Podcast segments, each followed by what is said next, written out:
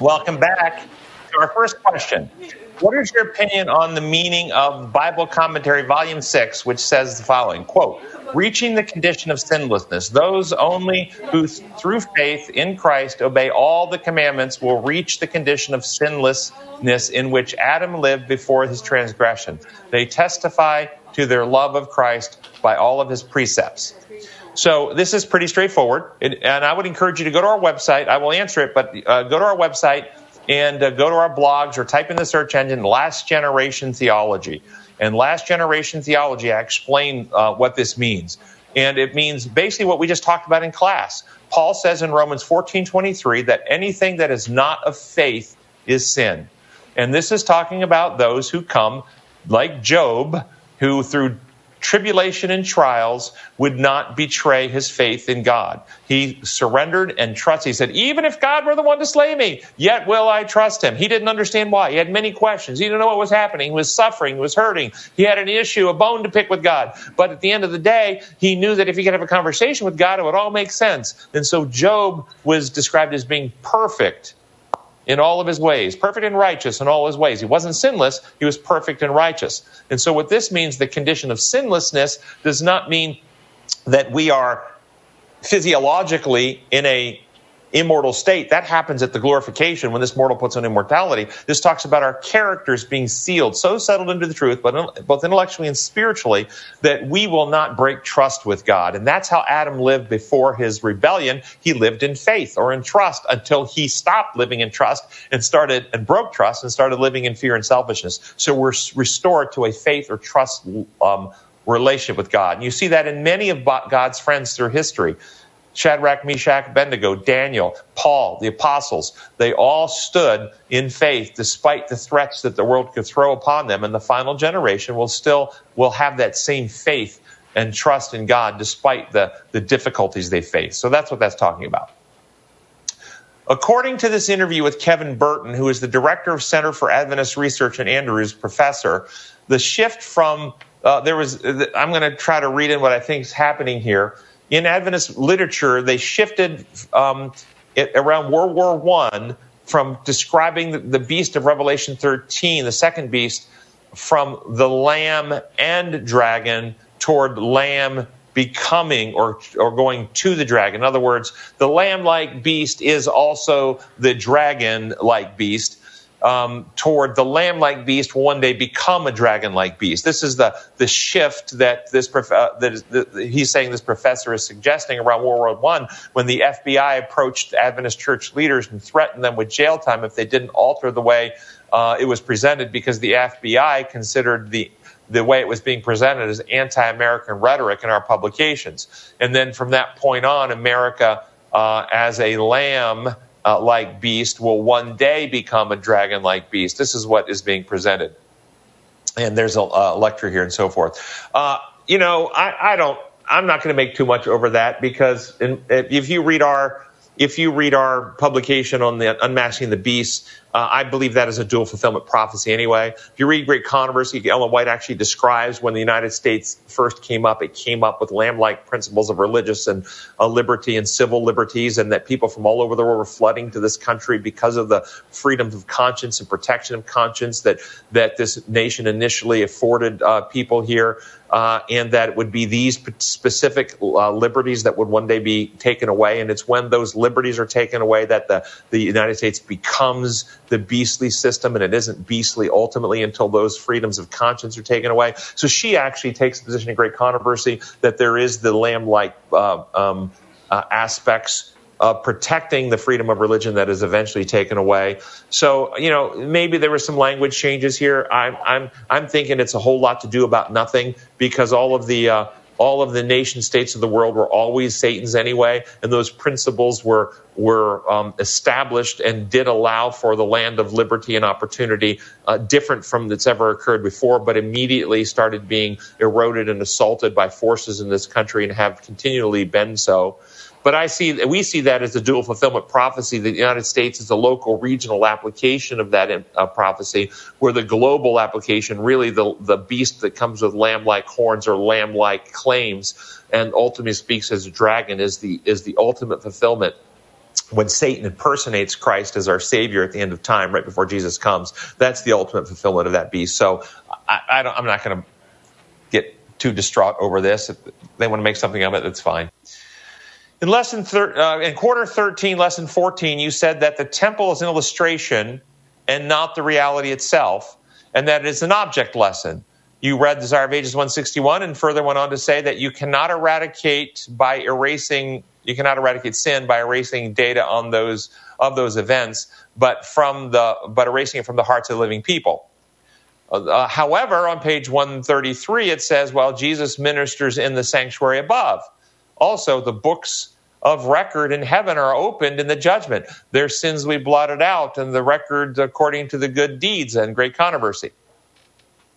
Uh, so so they're they're inferring that perhaps there is a a so this is a great question thank you for bringing this issue forward so that we can have clarity on this the old testament sanctuary and the temple were absolute object lessons. There was nothing literal in any of that that brought any salvation. It was all teaching forward to a eternal reality. And if metaphors or object lessons don't have some reality to which they point then they're fantasy. And so the Old Testament sanctuary service in Desire of Ages is pointing forward to the to the uh, to the literal. Sadly, many Adventists have simply transferred the location of an inanimate building made out of bricks, mortar, and stone, or stone, silver, and gold and wood to heaven. And they teach that there's this inanimate object in heaven that Jesus is doing something to scrub away bloodstains on with his own blood, and somehow and somehow sin is contaminating this building in heaven, and, and Jesus is working to get the contamination of the sin, which are really list of deeds recorded in some parchments or lambskins in some uh, heavenly structure. All of that is symbolic. It's not literal. The actual literal real thing, and I would tell you, go back and do your own study. Ask these questions. If I'm looking now not at the sanctuary or temple on earth, but I'm looking at the heavenly sanctuary where Jesus is ministering in our behalf, if I use only inspired sources, what are the building materials of the, of the heavenly sanctuary? Go to the Bible, go to Ellen White's writing. What is the material that the heavenly sanctuary where Jesus is ministering is constructed from? And if you do your research, you're going to discover that the Bible and Ellen White both teach that the building is built out of Jesus Christ as the chief cornerstone. And we are living stones built together in the house of the Lord with the foundation of the apostles and so forth and so on. And so the building material of the heavenly sanctuary is not dead, inanimate materials. It is the living beings. You and me are what it's being constructed out of. And then when you understand that the temple is constructed out of living beings, then you can inquire, well, then what contaminates the temple? It is the sin in the living being that is being incorporated for those who claim faith and say, I'm a building block, I'm one of the stones of heaven. Either the sin gets purged from the, from the stone or the stone gets purged from the building. one of the two. And so Jesus is working to purge sin out of the hearts and minds of sinners. And so um, Ellen White uh, wrote, and since this, this person was quoting Ellen White as a source for um, suggesting that perhaps there is an inanimate building in heaven, uh, here's a couple of very interesting quotes from Ellen White. Let's see if I can pull them up here. Yes, this is out of three manuscript release 231. Three manuscript release 231. The first tab- tabernacle built according to God's direction was indeed blessed of him. The people were preparing themselves to worship in the temple not made with hands, a temple in the heavens. There, your reference to it. The stones of the temple built by Solomon were all prepared at the quarry and then brought to the temple site. They came together without the sound of axe or hammer. The timbers were also fitted in the forest. The furniture was likewise brought to the, this house, all prepared for use. Now, notice the application. Even so, the mighty cleaver of truth has taken out a people from the quarry of the world and is fitting this people who profess to be the children of God for a place in his heavenly temple. We want the cleaver of truth to do its work for us. We are taken from the quarry of the world. The material must not be a dead substance, but living souls. And these souls must be brought out of the quarry of the world where the hand of God can fit them for the temple in heaven. We are here as probationers, and we must pass under the hand of God. All rough edges and rough surfaces must be removed, and we must be stones fitted for the building. We are brought into church capacity with defects of character, but we must not retain them. We must be fitted and squared for the building. We must be laborers together with God. For we are God's husbandry. We are God's building. In view of this, we must see that our temple is not defiled with sin. We should be lively stones, not dead ones, but live ones that will reflect the image of Christ. And then, then there's another quote from sixth letter manuscript, uh, letter 51. And this one uh, uses an old word from the 19th century called daguerreotyped, and that is of the old form of a photograph. So it means photograph. Now I'm going to replace daguerreotype with photograph when I read this. Remember, your character is being photographed by the great master artist in the record books of heaven as minutely as the face is reproduced on the polished plate of the artist. What do the books of heaven say in your case? Are you conforming your character to the pattern of Jesus?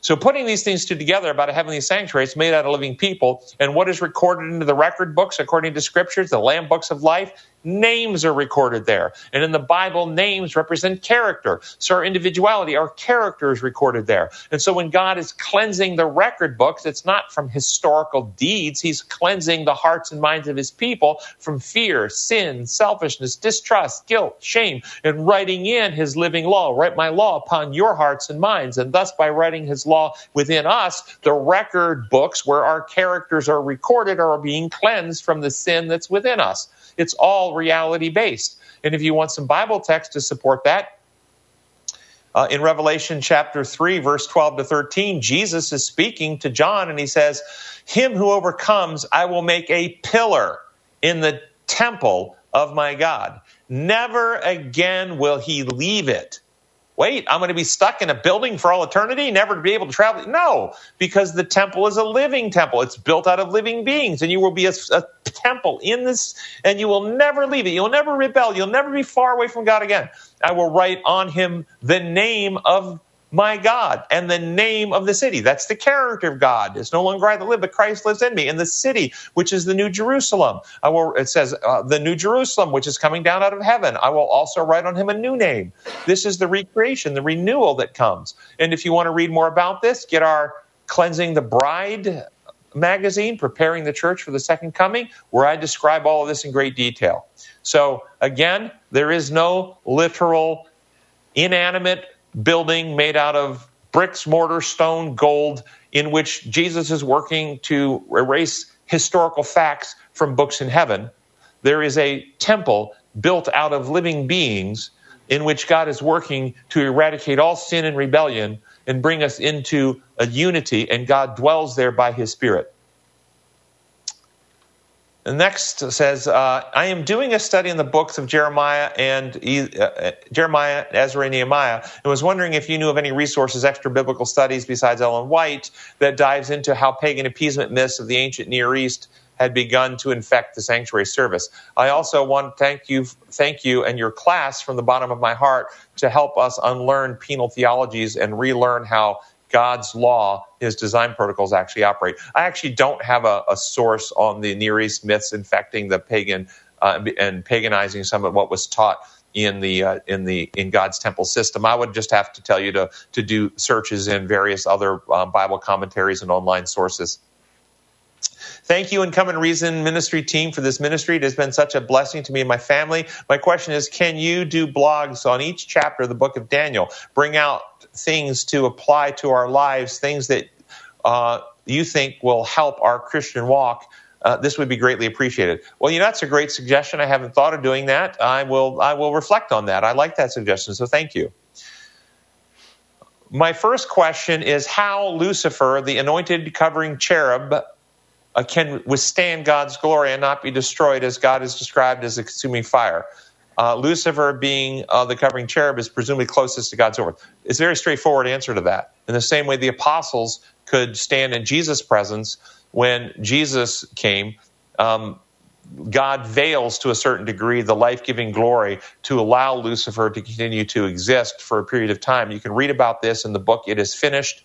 Uh, excuse me, the chapter it is finished in the book Desire of Ages, and why was sin permitted in the book Patriarchs and Prophets. Um, it was described that had God allowed Lucifer and his re- rebels to reap the death which their sin naturally causes separation from God, then uh, Satan would cease to exist, but the lies and fear of God that he told would not cease to exist, and new hearts would be infected with the fear of God because having never seen death, they wouldn't understand what the cause of it was, and they would falsely conclude that God, in fact, did kill Satan and Lucifer. So God has been acting in mercy to veil the full consequences to hold at bay the full results of what sin does for the purposes of full revelation and saving all those who can be saved and solidifying angels in their loyalty. So that's a pretty straightforward question. God has mercifully intervened to prevent the spread of sin by allowing Lucifer to continue to exist for the time being. Second question, why did uh, why God did not warn Adam and Eve in the garden about talking to the serpent? He did. Uh, he would come to them in the cool of the day. The angels warned them. They had plenty of warning about this, and they chose uh, to ignore it. In fact, they were even warned not to separate from each other, that they would be better protected with each other's presence. And Eve um, innocently wandered away and found herself alone near the serpent. So um, God did warn them. Please share your thoughts. It may be necessary to devote even the uh, yeah no. Um, I'm not going to share my thoughts on that. This this person has submitted this question multiple times and uh, every this, my thoughts on this: every person be fully persuaded in their own mind. So it, it is a place where you have to come to your own conclusion. With respect to uh, Hebrews 11:3, by faith we understand that the universe was formed at God's command. Inspired uh, perspectives are are you familiar with, and if so, what is your opinion? Not that anyone should blindly accept of the supporting evidence of the creator, creation timeline, blood, blood potential influence of the sources such as. I'm not even understanding this question. I hate to say it, so I'm not going to be able to answer anything here because I'm not even sure what's being asked. So that's it for today. Thank you all very much, and I'll see you in person next week. Y'all take care. Bye bye.